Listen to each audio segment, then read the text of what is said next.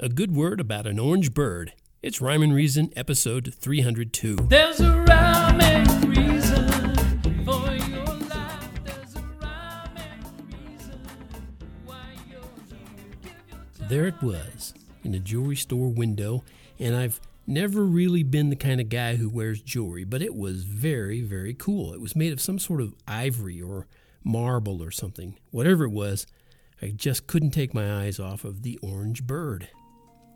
I was strolling through a shopping district in Kansas City. It's known as the Plaza. And I was on a date with a girl who will remain nameless, since that's a long time ago and I'm now married to someone else. But it was right around Christmas of that year. And as a songwriter who I know very well put it, the shoppers did that shuffle that they do when the snowflakes fall. The air was brisk, but it was really very bearable. And Christmas lights shined a, a rainbow in the sky, and decorations of metallic glass were hanging off leafless tree limbs. The conversation wasn't forced, but it wasn't exactly free flowing yet either. Both of us knew we were enjoying the evening, but we still didn't know each other all that well, not well enough to have anything in common to talk about yet. So we made small talk, you know how people do. We did that at first, and then we passed by a jewelry store window framed in contrasting blonde brick and gold limestone. It was um, tiny white blinking Christmas lights also meandered around the frame of the window. You've seen those. They sort of blink as they go around and makes it look like it's moving around the window. There were some elegant watches, diamond earrings, and you know, the usual gold jewelry displayed on rich burgundy velvet. That was the thing back then, I guess. There was even a diamond pendant attached to what appeared to be a miniature aspen limb. But what really caught my eye, what stood out in the midst of all that, was an orange bird, a tiny orange bird. It looked like it was made of polished ivory, but it was orange. So, I mean, could it be marble? Could it be some rare orange jade or onyx or sapphire?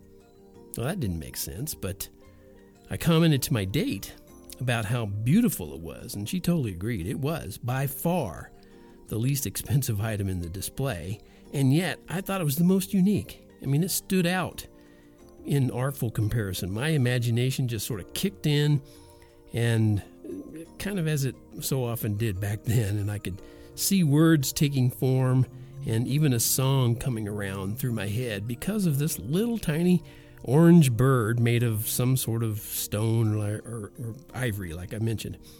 But we walked on and we enjoyed dinner and a movie, and I drove her home. And really, there were only a few more dates with this lovely lady, and we somehow drifted apart.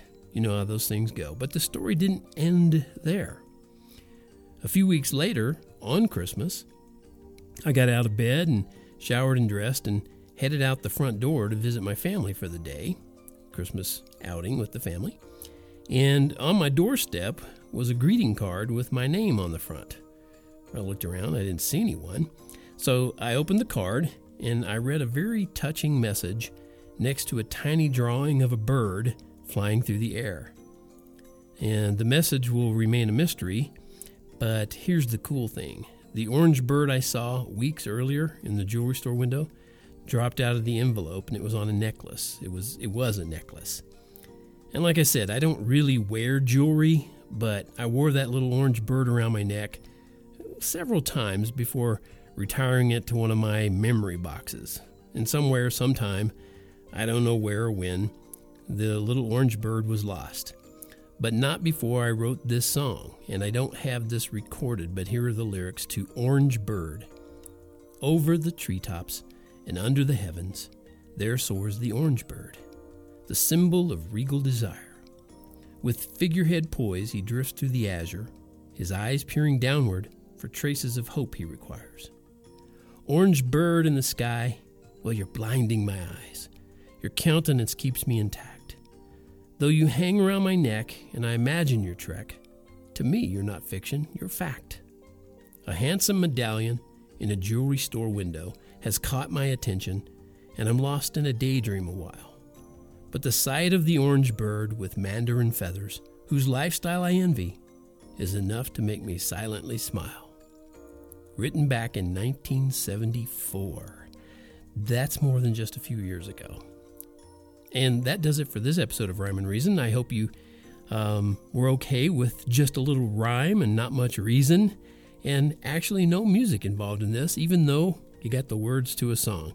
And maybe I'll uh, put that back to music one of these days. I still remember the tune in my head. But thank you so much for tuning in. Thank you for listening. It means the world to me. And as always, remember there is a rhyme and reason to life because God made you. There's a rhyme and reason for your life.